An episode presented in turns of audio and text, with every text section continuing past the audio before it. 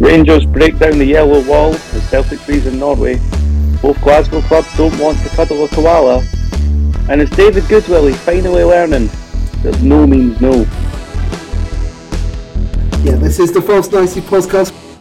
With me today we have Lewis and Kyle. So we start um, with last week in Ibrox, where it finished Rangers two, Dortmund two, which sees Rangers advance to the next round of the Europa League. Yes, yes, that's all I'm going to say. Superb, absolutely superb from Rangers. Um, very, probably one, one of the ties that many Rangers fans will not forget about, um, that's for sure. Obviously, breaking down Dortmund over two legs. Um, should have, should have beat them, but we'll, we'll come back down to that later. Um, but yeah, obviously, Dortmund had to put the pressure from the get-go, so they, they did in the first couple minutes. Um, obviously hit the post and then a bit of frantic defending from Rangers.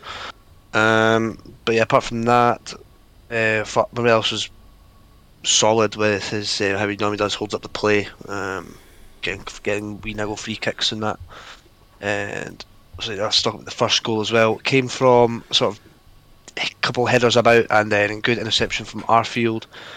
Uh, came out to Aribo and then Kent on the wing as per usual and took his man on and got clipped in the box. To be fair, where I was sitting didn't look like it was a penalty, um, but obviously once you see on the, the tellies and stuff like that, it was in the box. Um, so yeah, then obviously a bit of bit of um, yeah, I'm looking for the word, um, like, like, like, like the home leg, bit of uh, deja vu from the home leg. um Obviously, Tav stepped up his penalty. And a bit nervous whether he was going to go same side or not, but uh, dispatched it very well down the middle. So, yeah, and then obviously Ibrox roar and stuff like that. You know, amazing.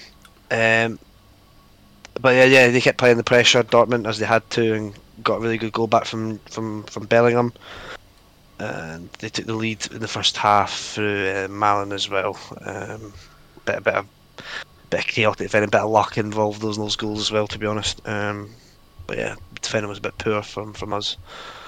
And yeah, it, we, we we dominated in the second half. I thought um, we came out um, wasn't wasn't scared of them in any way. And um, obviously, I've got to say, um, Calvin Bassey, absolutely superb on that wing. Um, I think he's definitely sitting into the role um, that he's been given. So um, obviously, yeah, that goal from Tavernier is.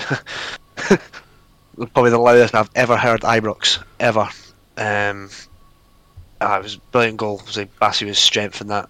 Uh, don't know who beat some some some some guy.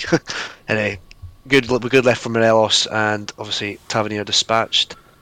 Um, but then the controversial goal, if you so would. Um, they were passing in the back and it was Morelos that intercepted. Um, And then squared it to Kent, and Kent put it in. Um, I thought it was very harsh from V A R. Uh, so obviously he stuck it in the net, and then V A R ruled it off. Um, again, that, that that was loud as well from from us. So um, I, I really don't see where um, there was a foul given, to be honest, because actually he hits Morelos. I don't know, you guys, did you guys see that at all? Yeah, it, it didn't really. I, I don't see where the, where the foul came from. Obviously, Morelos took the ball. I think it was off Emre Can. Um, yeah, yeah. But like, I didn't look like a foul to me. I don't know why it was ruled out, but yeah, I mean, it's interesting as well because obviously B T Sport had two angles of it, but on the V R monitor it only showed the one angle. But from the other angle, it looked like uh, Can clipped Morelos. Um, obviously, you've seen it on the telly, but obviously he didn't see it on the, the V R monitor, which is I thought it was a bit strange. But um, was a, yeah, it was a, a strange. It was a strange one because I think for some angles it looks like Morelos goes down and then catches Emre Can, but for other angles it looks like Emre Can catches Morelos. But I'm gonna say, having seen both angles, I do think it was Morelos was challenged, so I think like Morelos went down under a challenge from Emre Can. You didn't think it was, you didn't think it was a chopped off goal? So I don't think it's a chopped off goal because I don't think he's like He's no offside. There's I don't no foul. think. Aye, there's like there's no foul. Well, I I think there's a foul, but it's not a foul on Emre Can. It's a foul on Morelos. Yeah, yeah. Obviously, he played on and scored, so the goal should have stood. But anyway, V A R has been good to us in, in European games, so I guess we had to let one over. But yeah. Um, do you want to talk about who we got in the next round, Sam, or do you want to? Yeah, to so later? Rangers uh, have drawn Red Star Belgrade in the next round, which I think is a really, really good tie for them. Um, yep. Yeah, really good tie. I'll say it's going to be a cracker. I think, as per usual. I, th- I think. Um, I, Rangers, you know, but... I think as well is the fact that it's Belgrade, uh, Red Star Belgrade, who have, you know, been said to have a really, really good atmosphere at home yep. at their stadium. So it's going to be two really, really good atmospheres. I've had, I've had look for flights. I don't think I'll be going to that one. But um, I think as well is but, that it was probably the best tie that Rangers could have got if they wanted to advance. Because looking, yeah, yeah, looking at the other teams up, yeah. in that draw, they they could have faced some really, really tough teams. Um, but I think I, I, would, I, would, I would have taken that tiny wee club though from Turkey. I would have taken that. Well, Galatasaray. Yeah. yeah. I mean, Galatasaray. Or, um, or you could have got Spartak Moscow and then just got a bye to the next round like Leipzig. Yeah, I know, I know. I thought that was ridiculous, but anyway. Um, uh, but yeah, no, I, I was really hoping to get West Ham. I, I really wanted West Ham. Oh, that would have been a brilliant tie. That'd been a cracker tie. But obviously, Belgrade's very favourable. They, I think, they drew with Midtjylland and they got beat off Braga, or other way around. I'm not too sure. Let's see what, um, um, I'm not too sure. Let me have a look at their. Yeah, goal. yeah. That's I, I looked up. Um, but obviously, we've we've beaten both those teams, so it, it, it's definitely one we can win. Obviously, it depends on our mentality and how. Yeah. So play. they the game against Midtjylland, they lost at home and drew away. They beat Ludogorets in both games, and they beat Braga. Um, and the other tie with Braga was a draw. So, oh yeah, okay. yeah. Well, it was definitely favourable anyway, and it's uh, definitely a good one to see the atmosphere in Serbia. I know a lot of people that are going over for it. Um, yeah, yeah, really good game. Two, so, they're actually Actually, not where they normally are currently, like in the Serbian league as well. They're behind Partizan. Yeah, um, they're second at the moment, two points behind yeah. Partizan. So I mean, it's like two points in it, but for for Red Star Belgrade, it, norm, normally they've they've done a runner with the league at this point. Um, like I'm sure last yeah last, last season they were all they won it like thirteen points clear. So. Mm-hmm. It's quite interesting. I think there's been a maybe a loss in some, some key players. The only thing I can say for, for definite is when you go to the Red Star Belgrade ground, that the walkout from the tunnel is one of the most intimidating things I've seen in my life. So, yeah, yeah. But if you think of it this way, um, these Rangers players have also walked out at Hamilton, and that's a shithole. So it's it'll be it'll be a similar kind of uh, walkout. Definitely. Good point, actually. Yeah, I'll give you that. Anyway, what game it'll be? It's going to be really, really, really, really, really, really fun as well. Even as a even as a neutral, you can look forward to a game like that because yeah, yeah. You think like. Obviously, Celtic fans as well, um, not got anything to do on Thursdays, so maybe they might watch Rangers games, but you never know. Yeah, we will we were going to that game. It was a two nil loss in Norway for Celtic against Bodø/Glimt. Um, that, that's why Andy's not on. four one on aggregate. It finished uh, goals from uh, Ola Solbakken and Hugo Vetlesen. Um, yeah, it was another another one of those performances from Celtic. They're just they're just not good enough in Europe.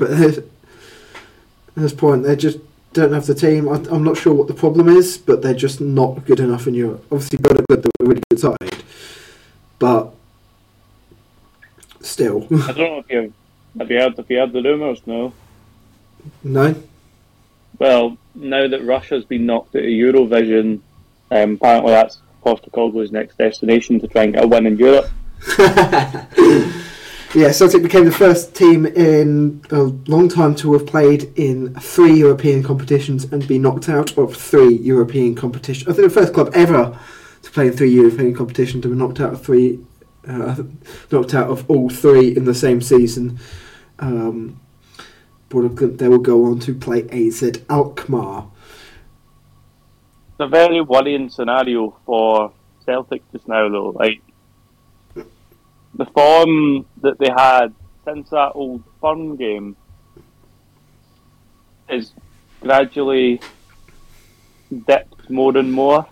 Yeah, so uh, since the Old Firm, they they beat Motherwell four nil, beat Aberdeen three two, and beat Ra- uh, Raith Rovers in the Cup, and then they've lost these two European games, and then failed to pick up points at East. Uh, they got a point at Easter Road, where in one of the worst games I've ever seen. We'll get onto that later. Um, so it looks like a bit of a, a bit of a drop off for them. Even then, they only beat Dundee what one nil? Uh, three two. Yeah, there too. Beat by one goal. I knew what I meant. Like, it's not the fact that, like, end of the day you won three points on the board, but you've leaked two goals from a side that could go out and take on their rivals and the, probably one of the best put together squads in Scotland, and put three goals past them inside forty-five minutes, and then you go out and play against Dundee and you let two goals in and you're almost fighting to try and get the three points. It's just like us, mate. Us in the league form and in Europe. We'll get on to the league now. Um, so for the Old Firm, Celtic followed up their uh, knockout of Europe with a nil nil draw at Hibs. There's not much to talk about this game because it was genuinely one of the worst games I've ever seen. Were you at it, Sam, no? No, no I wasn't at it. No, no I was watching it. Um, I watched the... Uh, the the replay of it um, online, and it was just it was one of the, it was just dreadful. You there was barely any shots.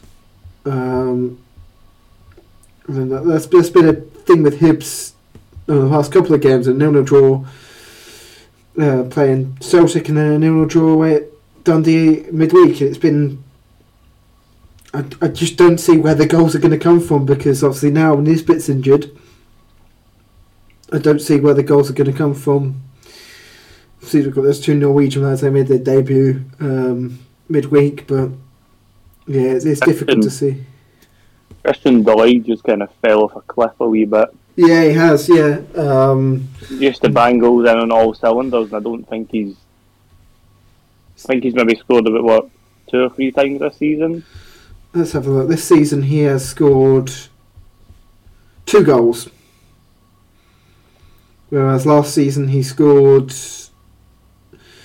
um, he scored seven last season.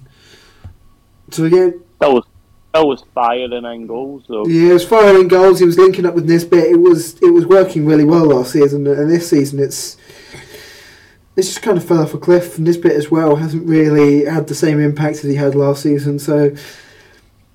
There was a strong a strong reliance at the start of the season on Martin Boyle, and I think that that reliance has continued, even though he's now buggered off to Saudi Arabia. Yes. Um, I think there, there's like a big hole in the squad um, for Hibs. Like, yeah, Hibs. It's, almost, it, it's almost as if the plan under Jack Ross was, it's fine, just work it out for the back, get it to Martin Boyle, and we'll get something. We'll get a goal, or he'll put it into Nisbet, and we'll get it. There'll be an assist or something. And now he's gone. It's like, it, and no one was really brought in to replace him. Um, I'm sure Marcus said it in the group chat a couple of weeks ago. Like, there was, he was annoyed at the transfer window because there was no Boyle replacement, and now the effects of not having a replacement for Martin Boyle are shown. Yeah, because there's just there's just no goals. It's it's it's really, you know, difficult to see. I mean, yeah, we we've got some attacking players in. We've got that Jesper. We've got Højgaard and Melkerson. We've got um, the other guy. I can't remember his name. Uh, Muller. Muller. Yeah. So we've got those players in, but I just generally c- can't see them having the same effect that the Boyle had, because he was He was generally one of the league's best players. And now we don't have that type of player anymore. And now don't see where the goals are going to come from. It's it is a really tight top six fight still. And yeah, if if there's no goals coming in, then how are we going to get in the top six? How are we going to win games to get in the top six? It's it's uh, very, you know, it's, it's tough, tough to see. Uh, I think there's there's been several several nil, there's been I think four nil nils um, for Hibs since Boyle left. Failed to score in a couple of other games as well, losses to St Mirren and Rangers. So yeah, but for Rangers, they followed up their wins uh, against Dortmund with a two-two draw with Motherwell. You two Rangers and Motherwell fans, do you want to go for this game? You, you can start it off, Liz. You know, I have a really neutral perspective of the game. Like, I, I know, like, I'm happy to get a point at Ibrox, yes.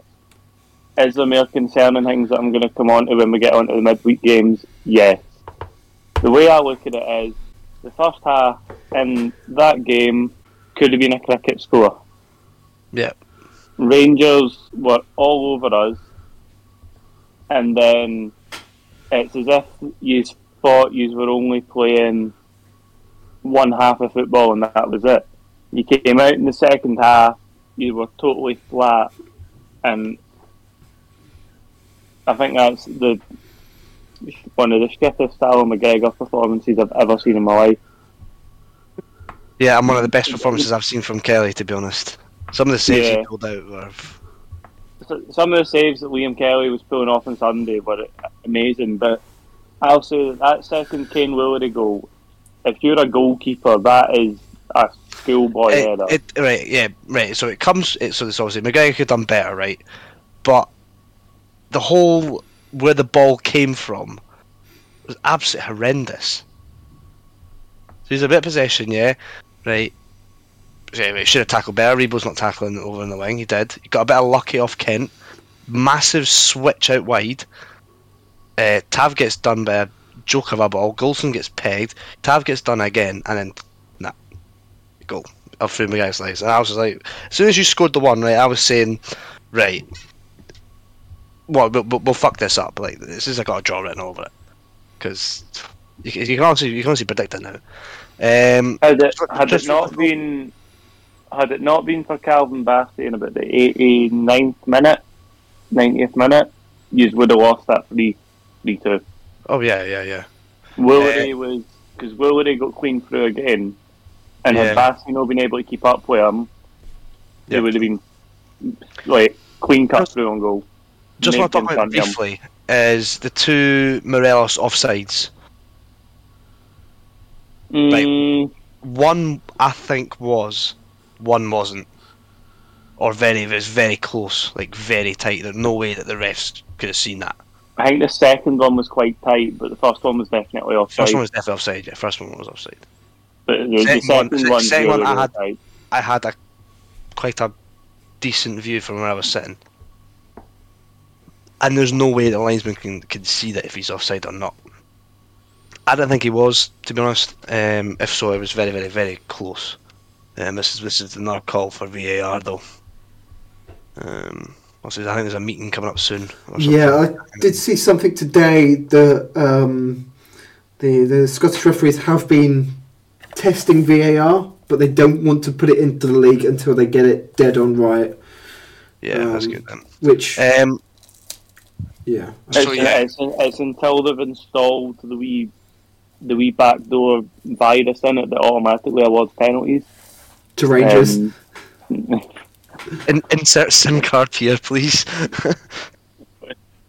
um, no, it's not, it's, but no, obviously, well, I, was, I was quite enraged with it. It depends. Uh, if, it, if it's a Parkhead, it's uh, something that rhymes with SIM card, but... Um... but yeah, right, sorry, um, I keep going, keep going. Keep going. Um, but yeah, obviously quite annoying, because obviously Celtic dropped points, I could have made it to one. Um... That's, but again, it's not really changed anything, so it's just one of them games, man. It's honestly one of the one of those uh, past uh, post winter break um, Rangers results. Yeah, other other results on Saturday or the the weekend uh, included a two nil win for Hearts over St Mirren. They're back on track after a few uh, dropped points. Uh, County beat St Johnstone three one, making uh, uh, St Johnstone's fight for to get out of relegation a bit tougher. They are now uh, nine points adrift, um, and Aberdeen drew one one with Dundee United with an own goal and a penalty on either side. But uh, one of the big games from the weekend was a four nil win for Livingston over Dundee. Have you guys ca- uh, catch this one? No, mate. Uh, anything to say about this one? No, just I've seen, the highlights. Uh, I've seen the highlights. Uh, Sorry, so what, what did you see from the highlights? Dundee were three goals down within about twenty minutes. Yeah. thirty minutes. It yeah, within twenty-one minutes, yeah. It was an absolute demolition derby to the point that there was Dundee fans leaving the ground quicker than it takes you to actually queue for a pie kind of style. Like, the game itself was like, it was just shocking football from Dundee. Got Mark McGhee in it. This is typical Mark McGhee. And is I think, it, I Mark think, McGhee is not even in the stands. He's not even uh, in the dugout yet. Mm, no, he's still his touchline ban. Oh, I see. Yes. But I think I think the key thing to take away from this isn't actually the game. It's the fact that he's been, you know, he's became a a, a topic yet again, because at the end of the game. Now, I don't know the ins and outs of it. I just know there was a young fan went up to him. I don't know if they've asked him for a photo or if they've asked him for his thoughts in the game. And it's sort of turned into the get that to fuck part two. Um, and I just I just think that Mark McGhee's quite an arrogant man. Like, I just think he's quite an arrogant manager, quite an arrogant person. Like, if he's if the boys came up to ask him for a photo, right, like, it's fair enough. You maybe don't want to do it now because you're still, you know, you've still got your job to do. Yep. Like, obviously, Sam, you work at McDonald's. Like, I wouldn't come up to you and be like, here, can I, can I take a photo of you making a Big Mac or something? It's like, but there's ways and means of going about things. Like, Mark McGhee could have quite easily just went, no, the no, mate. Like, I'll be coming out the main entrance in about fifteen, twenty minutes, and I'll take it with you then. Take it with you then. Mm-hmm. But it's just, Mark McGhee's that much an arrogant man. He's just, he's just got to always have a wee outburst at folk. Always just got to have that wee. That's, you know, he can't keep calm. He's, aye, he's just always got to be big honcho Mark McGhee and get his big arms out and just start swinging punches. But the thing is, he just always swings them at the fucking lanes. You know what I mean? It's no fair. No fair. I just, I think the whole appointment of Mark McGhee at Dundee is just one of the shittest appointments ever. James McPake, when they sacked him, was actually starting to pick the club back up, and now it's just went back down again. four nil loss to Livy is one of their heaviest losses this season. In fact, I think it is their heaviest loss this season. Yeah. And you're trying to tell me that, oh, we brought in Mark McGhee because we need to save our season and stop ourselves getting relegated. His last, his last, one of his last managerial gigs, he almost got a club relegated. It makes no sense to me. None at all. Well, we all love him, though. We all love good Mark McGhee. Just for the memes. Oh, yeah. uh, that brings us on to the uh, midweek games. Uh, obviously, I've touched on uh, Dundee. Again, playing Hibs, uh, nil nil draw. Celtic beat St Mirren two nil. Their lead at the top is still three points. Uh, Rangers, they beat St Johnstone one nil. Uh, see, early goal from Glenn Kamara, then Rangers, I guess, kind of saw it out. Oh, mate, that was just such a boring game, that second half. Like, oh my God. But the pitch, I don't know if you saw it, absolutely shocking, by the way. terrible. It was like somebody fucking dug it up before someone played on it, you know. Um, but fucking hell. Um, got the win, that's what you need to do. Uh, got the three points. All that matters now is not how sparkle the performance is, it's about getting three points now. Yeah, keeping the pressure uh, on Celtic, I think. Yeah. Um, but fucking hell. Everyone was poor. Like, I have, only person I would give pass marks to is Calvin Bassey and Glenn Kamara. That's genuinely it. Um, everyone else is just poor. But the only good thing is, at least Alan McGregor didn't have anything to do. um, but to be fair, either did, whatever, I don't even know who was in goals for St Johnstone. It wasn't thing me, um, Clark, it was some other guy. Yeah, it wasn't um, Xander Clark, it was uh, Elliot Parrish. Yeah, Parrish is the one. Um, But yeah, he had nothing to do either, really, apart from that shot. It was just such a poor game. I just could have fell asleep watching it. Had a Bovril at half-time, and I was just like, finished this in about two minutes, honestly. So boring. Really, really boring. Hearts, yeah. yeah uh, Hearts beat Aberdeen two goals to nil. They have pretty much sewed up third place now. They're now twelve points clear of Livingston in fourth. And also, uh, uh, quick maths here, eighteen points behind Rangers, so... Third place is pretty much theirs now. They've got two wins on the bounce. Livingston, they beat Dundee United by two goals to one. Uh, again, it sees them into fourth, point clear of Hibs. And two points clear of the bottom six. Again, another decent performance from them. Uh, all round, players looked good. Uh, so that... That puts them in a good position. And Lewis, you were at Motherwell. They lost one nil to Ross County. This is just where I go into rant mode. Genuinely, um, I'm I'm I'm frustrated. I've I've got no words for the game. Um, was a Regan Charles Cook penalty. Um, that's all you need to know.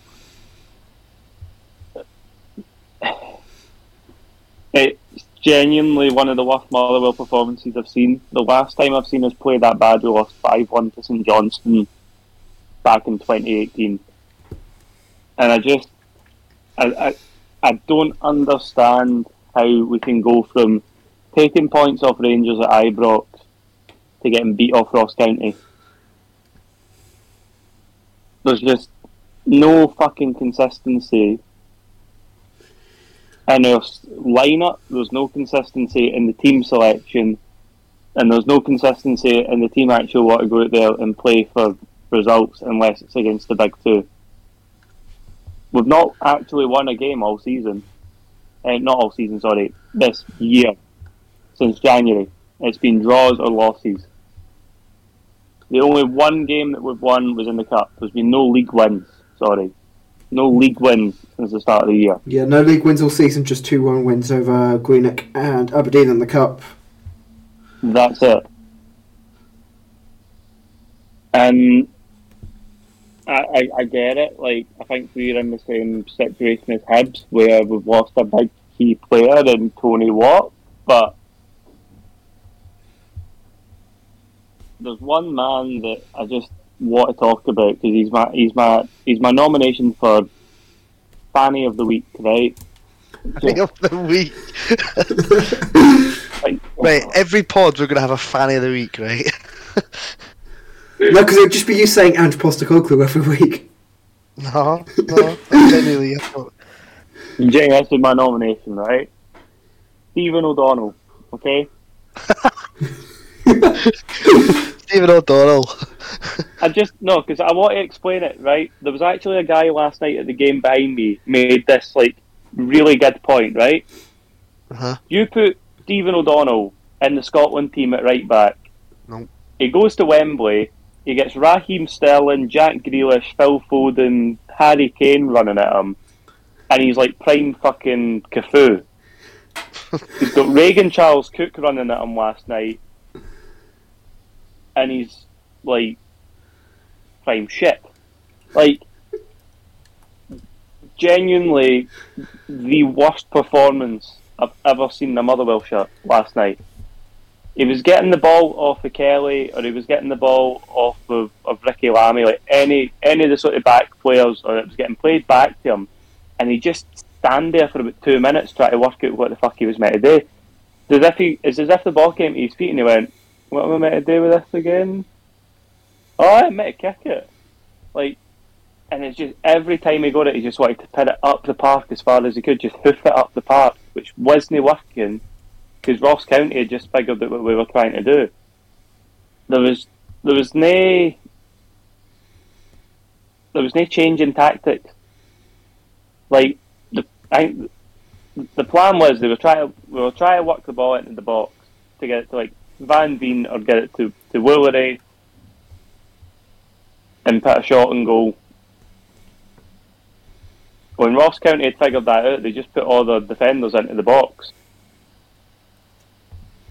So at that point, should we not start trying to shoot outside the box or for different angles, you know? I think last night, we would have registered... I don't even want... Oh no, sorry, it wasn't a Regan Charles Cook penalty, it was uh, Humble who scored that. Charles Cook came close with a, a goal. We had seventeen shots last night, and three of them were on target. Ross County had six, and three on target. Right? sixty-one percent fucking possession, more corners than Ross County, and we still fucking lost a game. We've dominated in the actual field, we just can't score goals.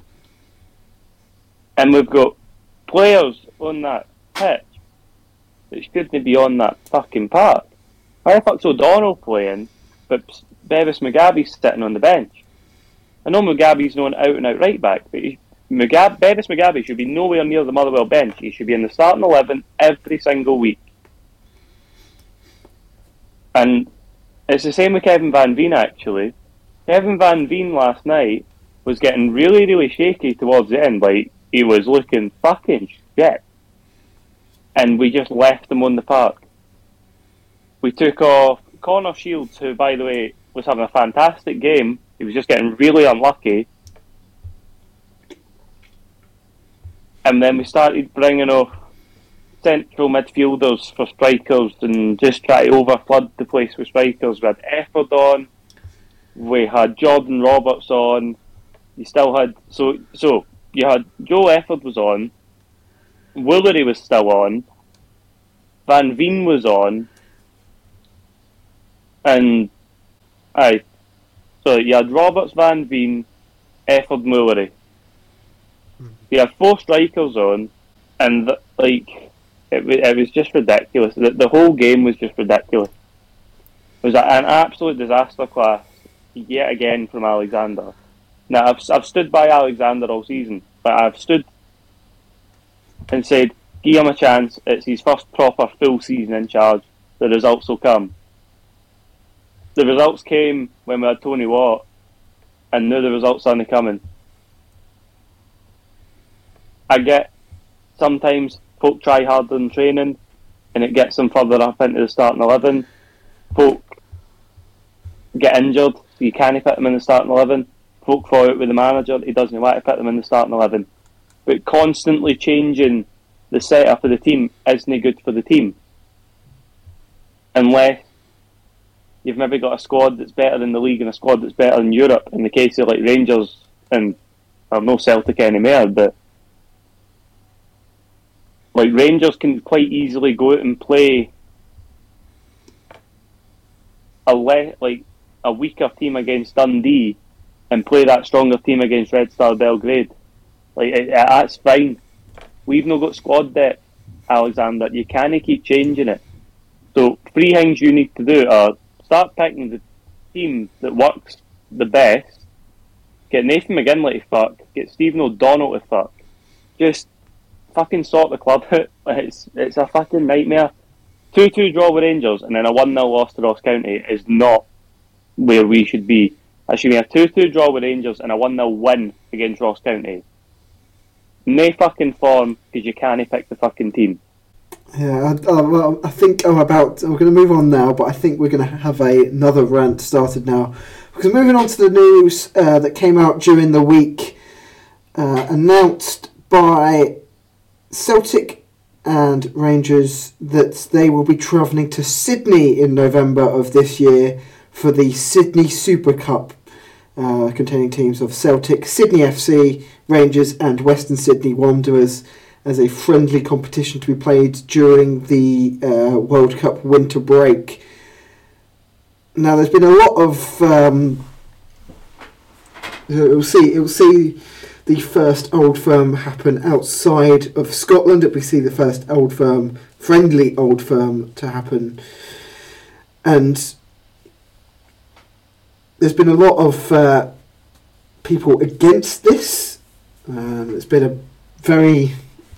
contentious subject. Uh, there were banners at Rangers during the week as well against this. Uh, Kyle, what are your thoughts on, on this Sydney Super Cup?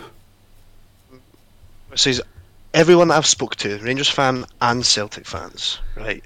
Um, not one person has agreed with this. I think it's absolutely barbaric, stupid, idiotic. Um. It's just, there's no, like, I understand the reasoning, like, I understand why this is all, but why does Rangers have to get involved? It's literally, Ange came out yesterday or today, whatever it was, saying that it's basically for him. It basically is. Uh, he's all over the brand and stuff, so why why the fuck are the club just, alright, okay, yeah, we, we'll do it for you. No, it's the biggest fucking derby. Would you see any other derby doing this? For for like a other, like your ri- your biggest rival's other manager, no. Um. Well, uh, what I wanted to say is that this is be- this is it kind of shows that the Scottish clubs are kind of getting involved in this more worldwide, international kind of make money from elsewhere kind of thing, because you see clubs of like Barcelona, Real Madrid come together, they do the Super League kind of thing. You see um, Real Madrid, Atletico, they play each other in this international Champions Cup friendly tournament all the time.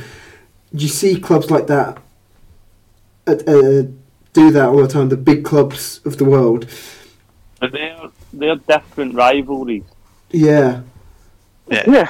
You don't see, you don't see um, Boca and River doing this kind of thing. Yeah. You don't see Boca River Plate doing it. You don't see Red Star Belgrade Partizan doing it. No. You don't, you wouldn't see, you know, um, you wouldn't see, like, Millwall and West Ham doing this. It's over-commercialisation, and it's not actually thinking about the fans. No. I, I think, and I'm sure Kyle will agree with me, mm. the Old Firm, for a lot of Rangers and Celtic fans, is about more than the football. Now, I do not mean that in a religious perspective, right? I don't mean that people seeing it as one side of Christianity against the other, because I'm sorry, but religion's got fuck all to do with football. But it's you're you're playing for pride in those games. It's the, it's the bragging rights that you're playing for. There's no bragging rights when you play a friendly. Yeah. There's none. I, I can say to a Motherwell perspective, if they told me, or oh, we're away to Dubai next week and we're away to play Eldray, I would be just as angry as Kyle is about this. Yeah, yeah. And like Sam, could you like could could you realistically imagine like having Hearts versus Hibs in Saudi Arabia? You yeah. know, it, it's it's fucking it's, it's batshit. I, I do think it is a bit batshit. I get it's trying to domestic, like it's trying to expose the Scottish leagues is like a global brand. Yeah, I but think to have to have those two clubs in particular play each other in a friendly isn't how they should have done it. They should have maybe put took Celtic and Hearts, or took Rangers, Hibs, or maybe like Aberdeen and Rain. Uh, to Aberdeen Rangers would be just as bad. Oh. You maybe shouldn't have took the two biggest rivals of the two biggest clubs in Scotland. You should have maybe took one of the Old Firm clubs. probably Celtic, because it's, let's be real, it's for Postecoglou, and you yeah. could have took like you could have took Aberdeen or a Hearts or a Hibs with you, and it would not have caused as much backlash.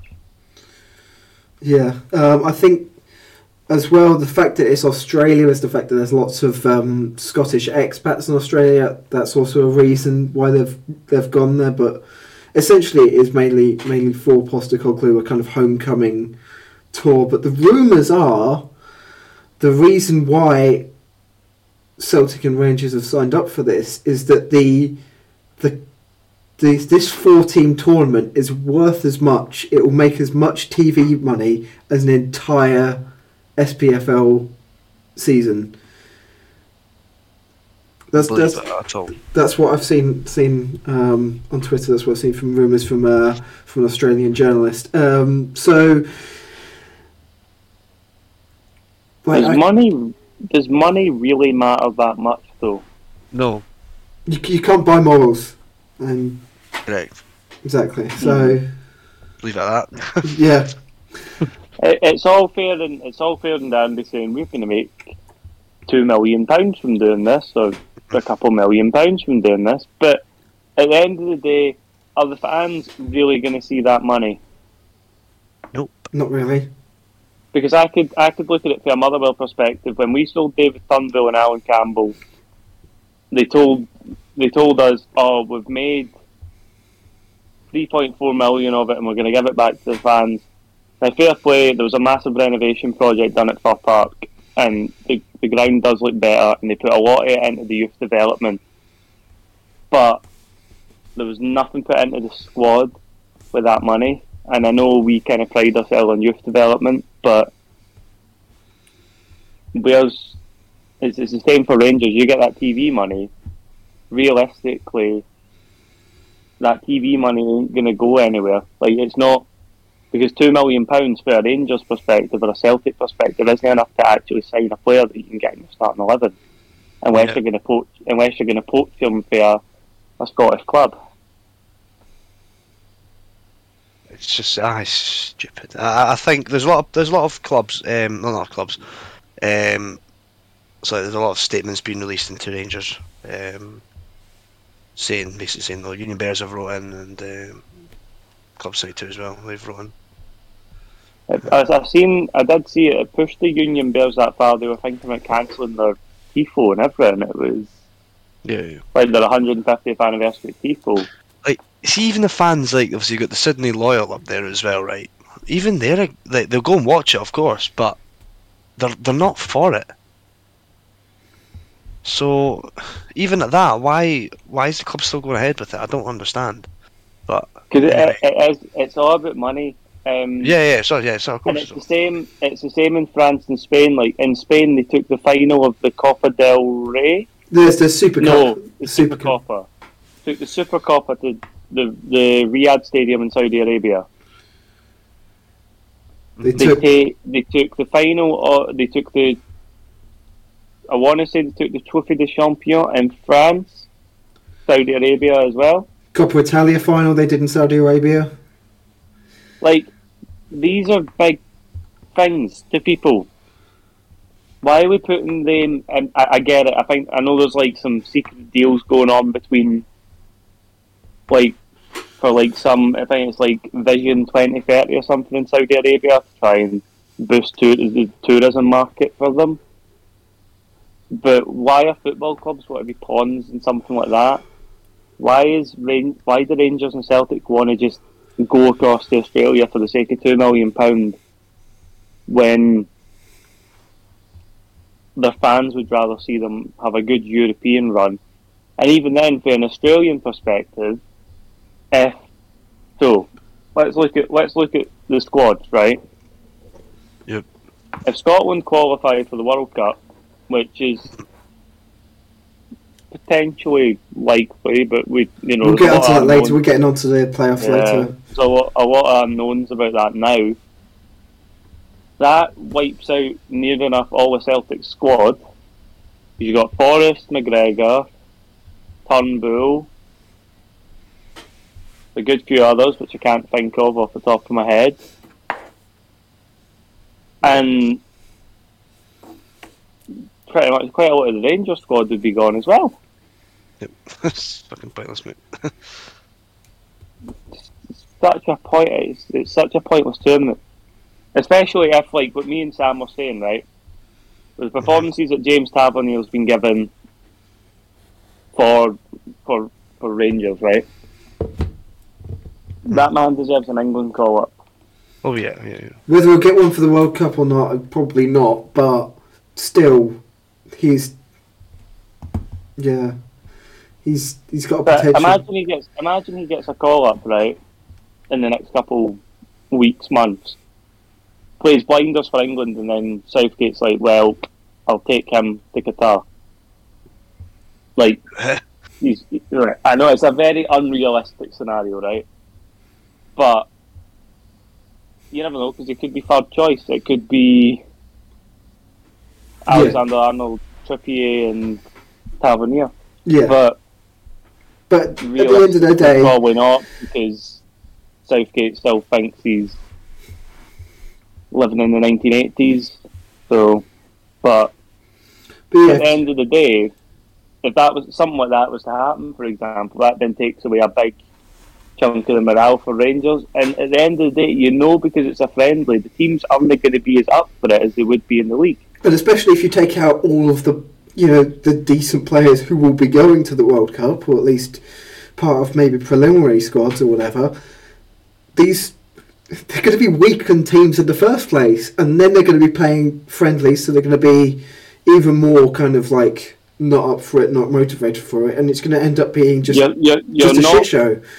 You're not going to see, you're, you're, like, you're not going to see, for example, Balogun or Bassey or someone like that. Two foot. You're not going to see them two-foot Giacomakis and send them flying across the turf in a friendly. Mm-hmm. It's a it's a derby game. Like, don't...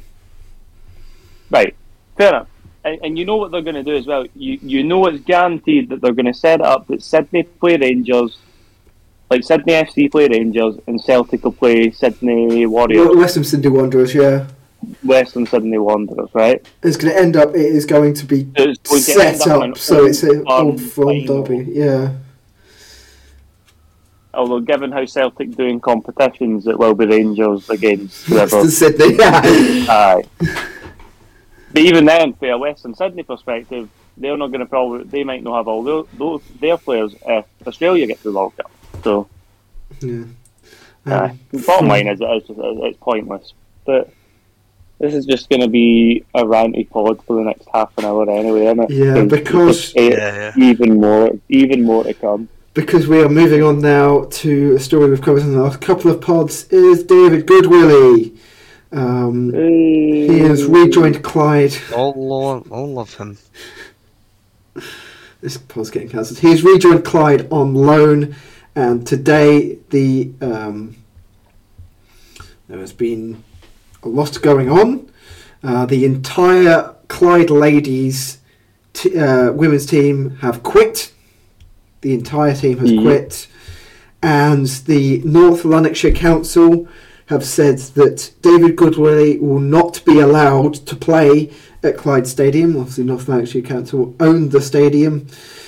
Uh, and so if they if if uh, Goodwillie does enter the stadium, the contract that Clyde have with North Lanarkshire Council over the stadium will be terminated, and that uh, the council themselves don't intend to renew the lease in twenty twenty-three anyway. Obviously, it will be cancelled beforehand if Goodwillie does play a home game for Clyde.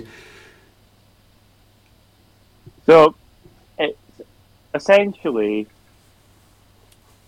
from what I'd read was that Goodwillie's essentially banned from Broadwood, like you've said, on, and I'm, I think you're right, I think the ban comes from N L Leisure, who are the sports and leisure um, department in North Lanarkshire Council, but I'm sure that they also said they were going to actually look into ties with Clyde, so either way, it could be in twenty twenty-three, like again, like you've said, they they, they end up moving to Broadwood. But I said it before the pod started, and I'm going to say it again. I do not think Clyde would have kicked this much of a stink up had it not been for the whole fiasco at Raith Rovers. Because he played there for five, he played at Clyde for five years before going to Raith Rovers, and it, you know, it was like all just kind of swept under the rug. And now he's came back to Clyde, and now all of a sudden, Clyde, because they've not really got a choice to matter, and they have to take the moral high ground here, are going, no, no, no, we can't have him playing for us. But you still took him back on loan. You still took him back. Yep. You, you could have just went, no, we don't want him. He's got too much of a dodgy pass. That's the end of it. But you didn't, Clyde. You still took him back on loan. Yeah, I don't understand why. Fine well knowing what the repercussions of that would have been, and fine well knowing what was going to happen to you. These are fucking idiots. I think that's a good place to leave it. Yeah, you literally cannot excuse literally signing a player on loan. Yes, he was at your club beforehand, but he's kicked up such... There's been such a kind of backlash against him signing for another club. Why would you go on ahead and sign him again? Yeah. It's just crazy. And I think North Lanarkshire Council, they've made the right move there. Whatever happens now, we don't know um, what Clyde will do next, but we do know is that we'll update you on any happenings that go on. Um... Yes. Yes. So we'll move on. I will, yeah, I will on. agree with something, right? And it was something that I seen on a on a Facebook comment, right? Now I do not endorse in any way anything that David Goodwill has done, right? Any of it, because it's all fucking disgusting. And he, at the end of the day, he's still done it. But in a way, right? We can't just keep like keep hanging him out to dry. No, it's no actually fair on him for him to keep bouncing around clubs. Now, in his defence, he should like no in his defence. Sorry, and to go against him when all that happened, he should have retired there and then. He should not have kept playing football, but.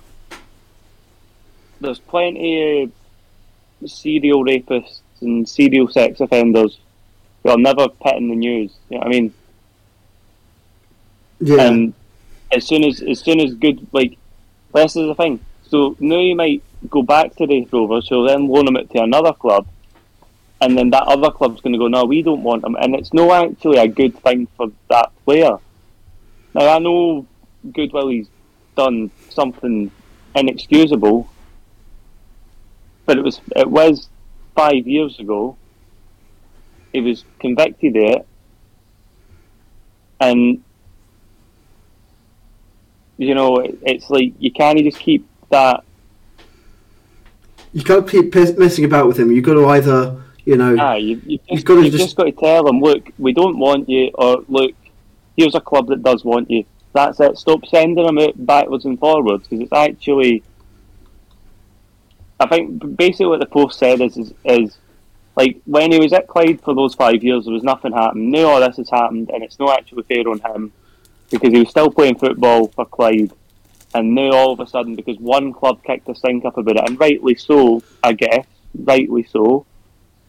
I'm, I'm not saying that they've not got a right to to denounce any of these actions because that's that's right. Like it's right to say. Look, this was wrong, and this is why we don't want him at the club. But you can't just keep playing ping pong with the guy because it's no fair on his mental state. Exactly. Um, just kick it. Either kick him out the sport completely, or just kick him out the sport completely, or find a club that does want him. Um, I mean, there'll be very few clubs that do want him, but you can't just keep yo-yoing him. You either you either need to just. You, If, so the likelihood of this now, I think he'll go back to Raith Rovers, and I think at that point the board just need to go look for the be- for what's best for you and what's best for like Scottish football as a whole. You just need to call it quits here, mate. You just need to retire, or you need to go to another league, or, or you just need, you can't be in Scottish football, right? If you want to keep playing, you're going to need to go somewhere else, because no matter where you go in Scotland, no matter where you go in England, the Scottish press will be all over them. And it, in a way, it is the media's fault that it's, it's got this bad, because the media just blow it up. As soon as they, I think as soon as he takes a breath of fresh air outside Broadwood, that's it. He's signed for Clyde. And it's been just, it's been so blown up, I think. I, like, it wasn't this bad when he signed for Clyde in the first place, and that was immediately after he'd been convicted. It's five years, it happened. We need to, I'm not saying look past it, but like like you've said, Sam, it just, it needs to be one of the two. Yeah. Um, let's move on again to another horrible situation going on in Ukraine at the moment. Obviously, as you know, uh, Russia is currently invading the country, and uh, that's a horrible situation for anyone associated with that. And if anyone's listened to this in Ukraine, I know we've had literally zero Ukrainian listeners, but if anyone's listening, I hope hope you're safe. I hope you're you're getting on okay, and I'll I'll put some links um, in the description if you want to donate to to helping helping the fight um, for Ukraine, keep their independence, all that stuff. Um, yeah, obviously our hearts go out to everyone out there, um, but uh, the relevance to, to Scotland is that um, Scotland are due to play Ukraine in a World Cup playoff in March twenty-fourth. Now, Ukraine today have applied to both FIFA and UEFA to postpone the game for obvious reasons, uh, due to take place at Hampden Park. I, I, you, you, you just don't know what to do in this kind of situation if you're Scotland. You've, you've got to do the right thing. Um, as much as we can sit here and say, stand with Ukraine, you know, fuck war, stop the war, fuck Putin, all this sort of stuff. At the end of the day, I've, I've read things, there's been Ukrainian footballers who'd already died and gave their life for the, gave their life and blood for the country. You've got players like um, Zinchenko, you know. You've got players outside of Ukraine playing the Premier League. You've got the guy at Everton whose name I forgot. Um, Mikolenko. Yeah. You've got Zinchenko at Man City and Yarmolenko um, as well. West, West Ham. Yeah. West Ham. And they're kind of like the star players there. You've also got someone like Yaremchuk at um, Dynamo Kiev and stuff. So Yaremchuk's at Benfica now. You've got players playing in Italy as well, the Ukrainian. So I, I'm going. I'm going. I'm going to sum up because I feel like I've spoke a good bit for the past ten minutes, right? But fifteen minutes. But my my point from it is, I think Scotland need to also write and say, look, there's a situation going on there. We'll play it at another date, or I mean, it's an awkward one because you know that in a way FIFA's going to want to push it on. Yeah. So FIFA might just go, well, look, you can't play, so we're just going to have to have Scotland against Wales or Austria. But that's, but then I'd feel terrible if that's how we got to a World Cup. Yeah, there there has been talks about. Maybe if Ukraine can't make it, we can include Finland as well instead, who were um, knocked out by Ukraine.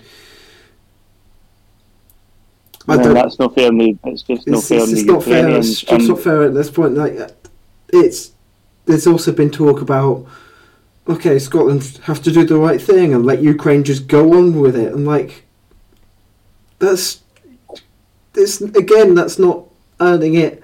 Okay, obviously Ukraine are going through a terrible, terrible situation at the moment, but you can't just give them qualification for a sporting tournament that has nothing to do with the war, right? Well, why was we just why was we just kept going and they just won the whole tournament?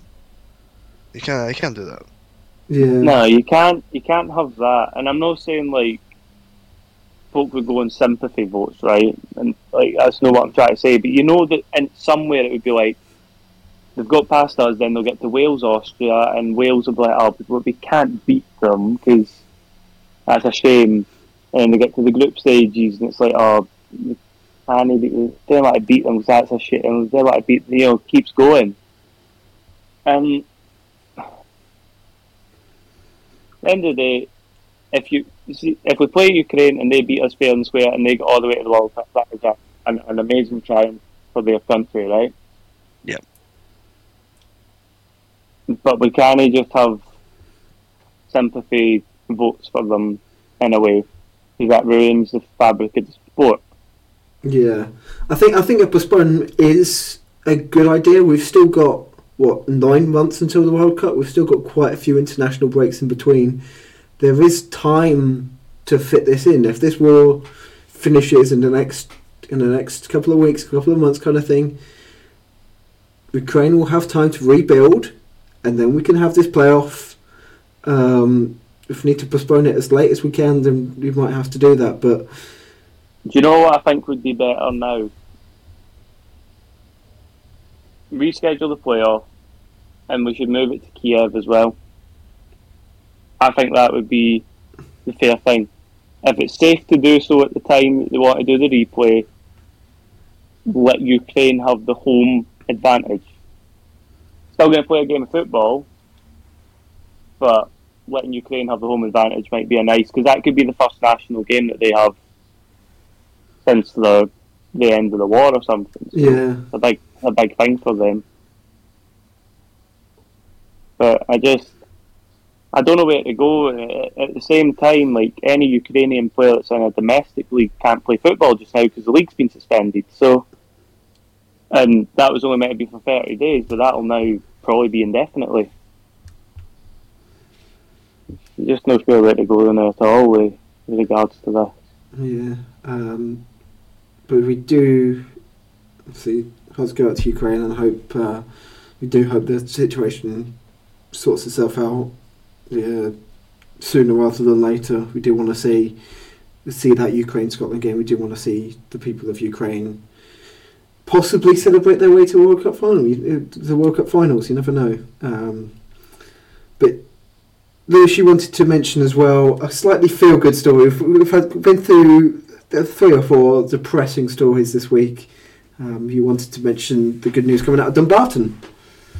Yeah, I'm. I'm just. I, I think this is like, you know, just a nice. It's not all doom and gloom kind of thing to end off. It's been quite a, a sad, ranty, angry, Kyle, angry Kyle, and a rather ranty me kind of podcast. You know, feel like Sam hosts the podcast and we just kind of side hijack it for a good hour and a half. But story at Dumbarton, I, I really think that this is like something that everyone can get involved with, like regardless of what what tier in the Scottish football system you're in. Um, essentially, I, re- I just read it um, just before the pod started. There's been a lot of young fans going to the Dumbarton games, and they've maybe been going to these Dumbarton games and singing a couple of songs, doing a couple of chants, maybe just encouraging the players. And the players have reported back to the board and essentially went, "We love what these kids are doing, and we want to like appreciate that." So the board have decided to get the manager, the coaching staff, some of the board staff, and they've said they've rumoured, like I think when they posted at the track tees, that the players are going to turn up, just to get the kids kind of like, "Oh, I could meet this player," or whatever. But um, essentially they've just got the kids in for pizza and juice before the game on Saturday. But they're also going to have like a discussion with the kids about like what would make their match day experience better, and then they're also doing like another bit to show them like what you what's right to do it. Like essentially, they're trying to say like you can have fun, but don't push it over the edge. So like they're gonna give them a, a talk about like, you know, this is what you can't do at a football ground, and this is what you can do at a football ground. It's a, it's a good wee initiative because like it's not just for the club there, that's for the community, because then the kids are going to go back to school on the Monday, the ones that do support Dumbarton, especially in Dumbarton. Dumbarton's just outside Glasgow, a very it's the tendency, especially in the, the small outskirts of towns of Glasgow, to support, you know, Rangers or Celtic or, or um, as Rangers or Celtic, really. Yeah. But all, all I want to say this, you know how they, they, they're having these talks with the kids? I think yeah. Rangers should do the same, right? And they should have a discussion with the kids. Well, we make their match the experience better. I know what I would say. Uh, better pies, bigger bovrils. You know, you know there's going to be like that one like fat kid up the back the way. He's going to be like, we want tastier pies. I, want a le- I want a litre bottle of Coke for two pounds ninety or something. Yeah, it's like... But... Um, Yeah, no, but that's good to hear. Obviously, it's uh, good to obviously the, the next generation of fans. So to get them more involved, especially like this, is uh, is definitely a big it's, positive. Especially if like one of the kids genuinely comes up with a good idea, like what if we do like aye, bigger like, bovrils, bigger bovrils, aye, or um, change the mascot because the mascot's maybe no like as appealing to the kid. Like I'm not saying change the mascot completely, but like a redesign of the mascot or. Maybe more interactions with the mascot, maybe chances to meet the players a bit more, stuff like that. Yeah. Maybe fun days, maybe a chance for the kids to play football on the pitch, like things like that. It's, it's good. Um, like I think there's been a lot of good initiatives recently in Scottish football, um, especially the Hibs football for a fiver. Yes, I thought that yeah. was quite good as well. Um, I think that's a, a good initiative from any club. And Motherwell do that as well. If there's ever a cup replay. Always six pounds to go, so it's it's just nice to see these things like football given back. Um, yeah, yeah, it's not all doom and gloom in Scottish football. Yeah, yeah we, need to, we need to end this pod on a high, so there yeah. you go. But that goes that goes back to do you know what? It goes back to the it goes back to the Rangers Celtic thing in Australia and why the Union Bears, the Green Brigade, every kind of Rangers Celtic fan totally against it because football's for the fans, and you you know on the inside. See if if if, if Rangers stood up tomorrow and said, "Look, right, we're going to get some fans in here. He will he like a buffet and some drinks, and we want we want your opinions." You know that that friendly would never would never been organised. Yeah, I mean, Dumbarton literally ended their statement saying, "You are valued at this club, you make the matchday atmosphere better for the fans, and most importantly, you are the future of Dumbarton F C." So that's one of the that's one of the nicest club statements I've ever read, and it tr- truly shows that there are there are clubs out there are clubs out there that care. Yeah.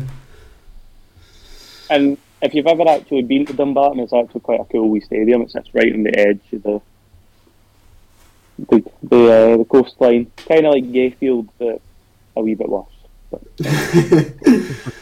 um, um, well, I can't predict what um, those kids will say at that meeting on Saturday, but one thing I can predict was uh, Scottish football games for this weekend. I like that. That's like a good, that. good little segue. Yeah. So uh, last week, last week predictions. Um, Obviously, there were only three of us on the pod. Andy finished with two points.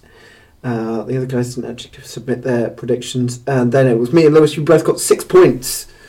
Uh, so for this, mm. so for this season, uh, currently the standings are Marcus and Gary are both on zero. Uh, Kyle is on eleven. Andy's on fourteen. I'm on twenty, and Lewis is on twenty-four. Mm. So what are, what are they... One of the guys will be, uh, they're still on zero, will be behind the Mars bars this season. Yeah, you can at least submit one prediction at least. To, oh yeah, go on, go on. Yeah. Um, so the game's coming up this weekend, uh, starts with... Uh, can, can, I, can, I do, can I do one of the guys' predictions on his behalf? Go on. Five, five, five. Three, three nil Hibs, it doesn't matter who they play, three nil Hibs. What, for, for Marcus?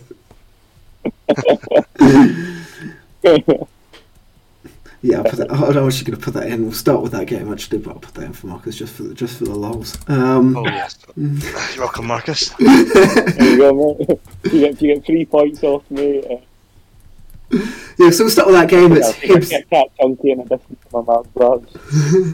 Start with that game. It is Hibs versus St Johnstone. Dear, dear, dear. Uh, scrappy, one nil Hibs. Hibs and Johnson. Aye, I think I'll have to agree with Kyle. one nil Hibs. Scrappy one nil, not just a one nil, it's a scrappy one nil. You know what? It's been two nil-nils in a row, and I, I just generally do not see where the goals are coming from for Hibs. And Dundee are, sorry, St Johnstone are pretty poor recently, so um, yeah, I'm going to go nil-nil again. Oh, I wasn't saying Hibs are going to score the goal, it's going to be an own goal. Own goal. Uh, yeah, so next uh, uh, we'll go from the other side of Edinburgh. They Hearts, they travel to Dundee United. United. Mm. Then the last time they played them, they won like five two or something. Back in November. Um, that that was that, that was um, yeah five two five two it finished. That was a pre-January transfer window. Um, yes. Hearts. I'm gonna go. Let's look at the stats here, right? It's interesting.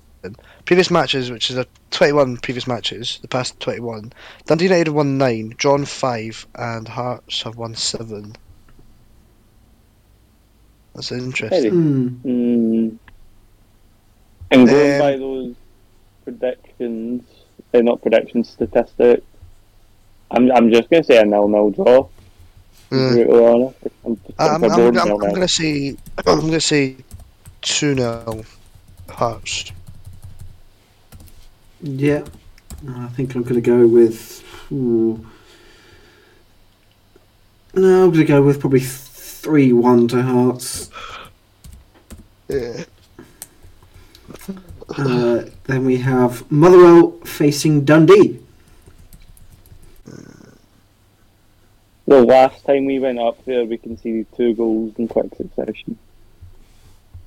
Just wanted to point out these. At that home?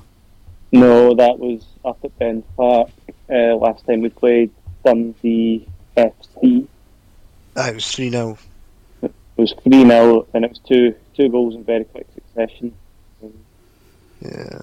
This was when we still had uh, come down. I want to say Motherwell win this. Uh, two one.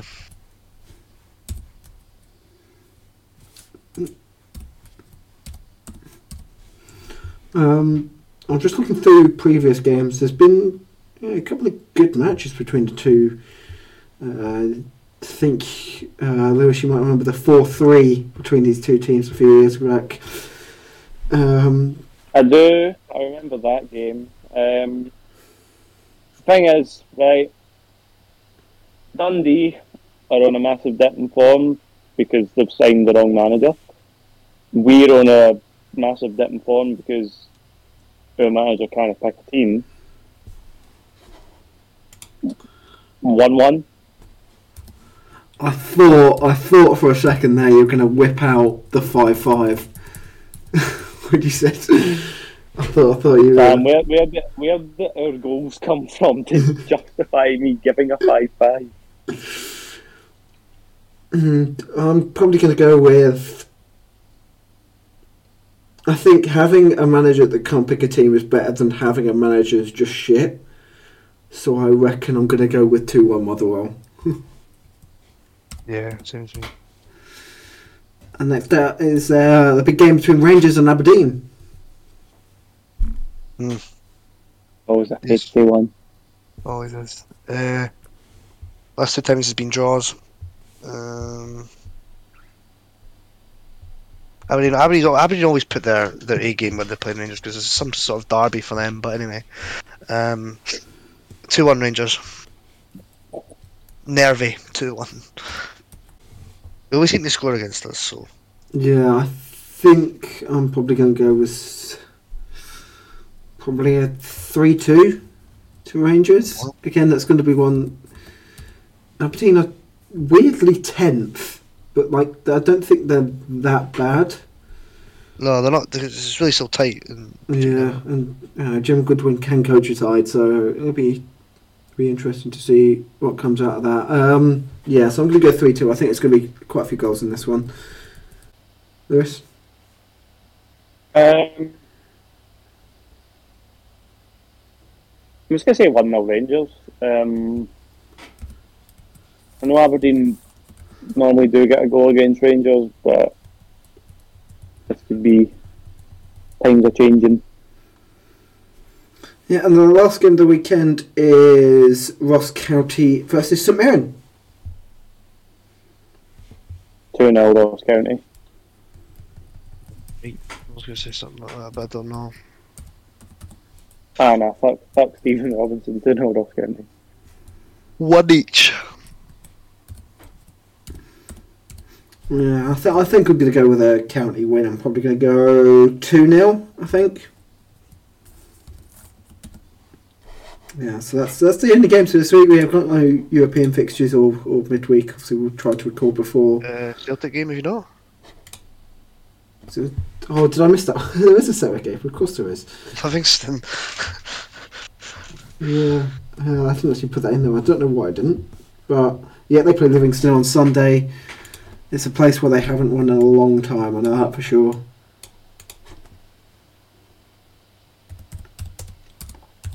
Would it be strange to bet against them and say one nil Livy? No. No. Not at all. They've not won there since two thousand seven. I'm going to say one nil Livy. Yeah, I think uh, I just said that last week. They haven't won there in, in a long time. twenty-seven, I think. twenty, two thousand seven. two thousand seven, yeah. Uh, right-o, right-o. Uh, I am going to go for one one again. They better draw. one one. Um, They're not been the greatest of form, they've just been, well, it took ages to score against Stingley. What was the score last time they played each other? Uh, it was nil nil in October, and in September, Livy won one nil. Oh, wow. Uh, so yeah, one game. Each. Oh, I'll stick with one each.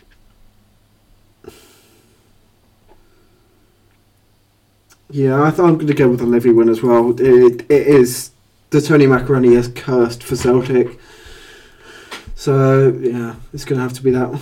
I generally cannot think of any other uh, result it can be. Yeah. So as as I said, I will try to record before the um, Dundee F C St Mirren game next week, next midweek. Um, But for now, that's the end of predictions, and that is the end of our pod. It's been a bit of a ranty one, but uh, hopefully we uh, let the news out of Dumbarton cheer you up a little bit. So thank you guys for joining me, and uh, we'll see you again next time. See you later.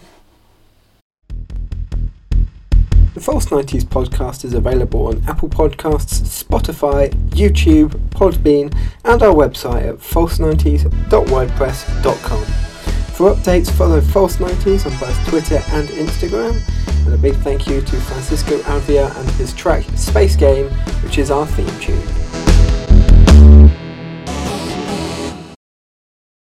No, I'm I'm, I'm going over in July, mate. Oh, you're not going for the Sydney Super Cup, Kira? No, fuck. Oh.